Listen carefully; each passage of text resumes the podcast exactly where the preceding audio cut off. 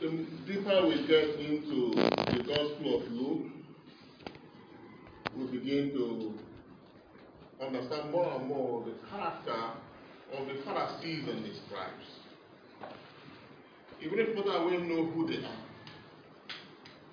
they are like the priests. As we have the priests today, the position the priests occupies today, the priests are religious. That's the position of the Pharisees and the scribes. They are the teachers of the law. They are the one carrying the, the custodians of the commandments of God. The scribes are the one who keeps writing and you know, those days don't have a printing press. So they are not to copy and recopy and recopy the scriptures so that people can have more copies of the scroll. So as they copy, they know the word. They know what God demands. The Pharisees combine their own study with some kind of rigorous spirituality. Now, could, it can so, uh, you can see the, the disparity between the Pharisees and Jesus, who has come to fulfill the law. Last week we heard about how he came and said, Look at we, uh, our disciples, and the disciples of John fast and pray, but your disciples are busy eating. Right? They, they came and accused him and said, Look at your disciples are cutting the head of, of, of, of the grain and you know rubbing them with their, with their hands and eating them without washed hands. Now today again, you can see how the gospel presented it. They saw a man with they saw a a man with a withered hand. And they knew Jesus was there. And they knew he would heal. And they were watching today's Sabbath. Let us see what he will do in God today.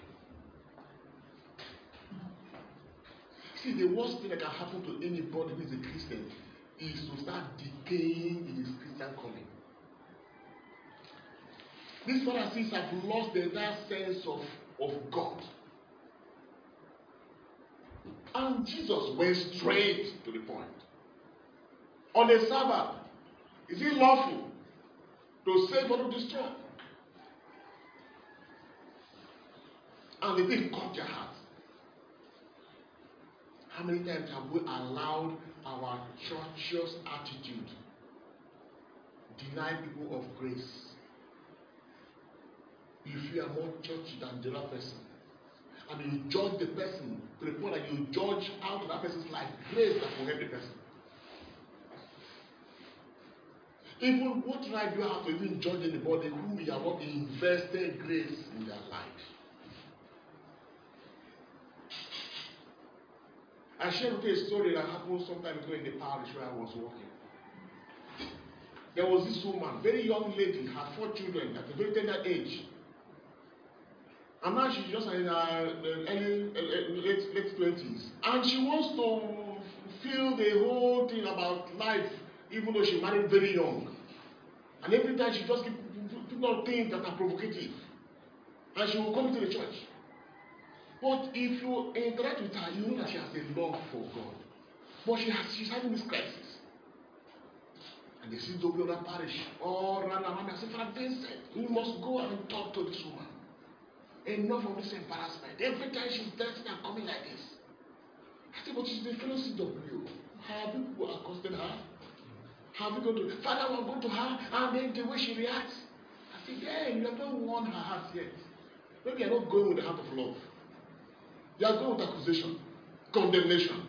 Every time, look at you, look at you. You are a mother. You are you are having half four children. I am just like this. I said, Is that a gospel?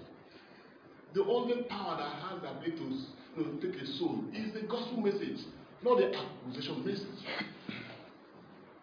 And for the message of the parish priest in this place, you must talk to her. I said, I'm not going to tell somebody's wife on how to dress her.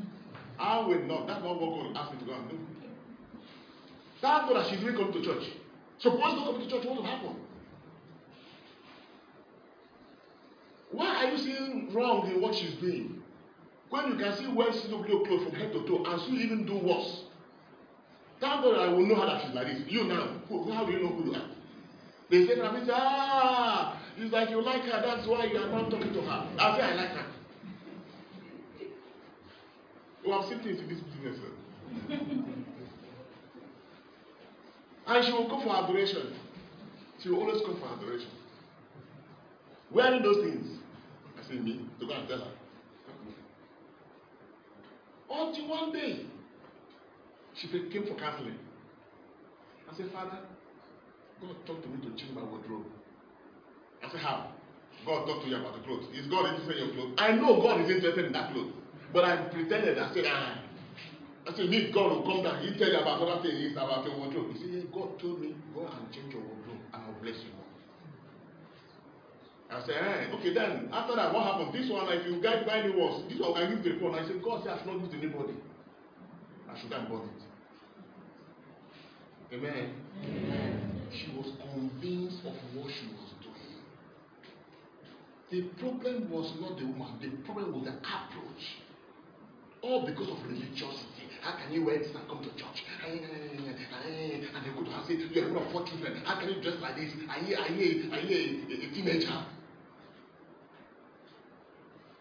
And sometimes that is what happens. In the name of trying to win a soul, we go aggressively with a judgmental spirit, with harshness, and with all manners of misconceptions we have in our head.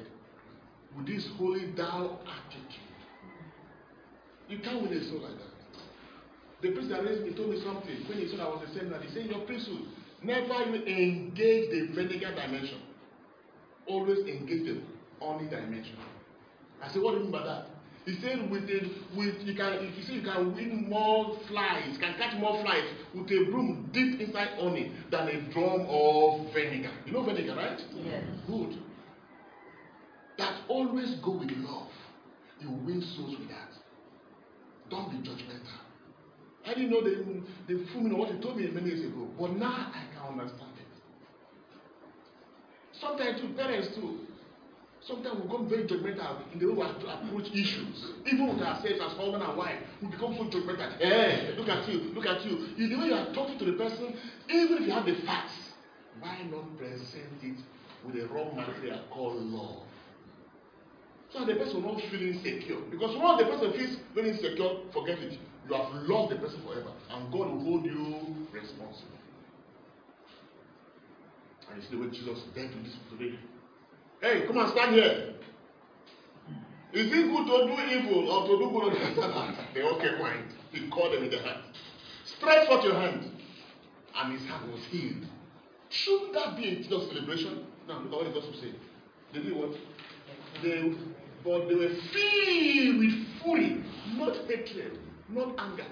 Fury. That means if you see them, their faces were shaking, their eyes have turned red. You could feel the anger flowing from their fingers.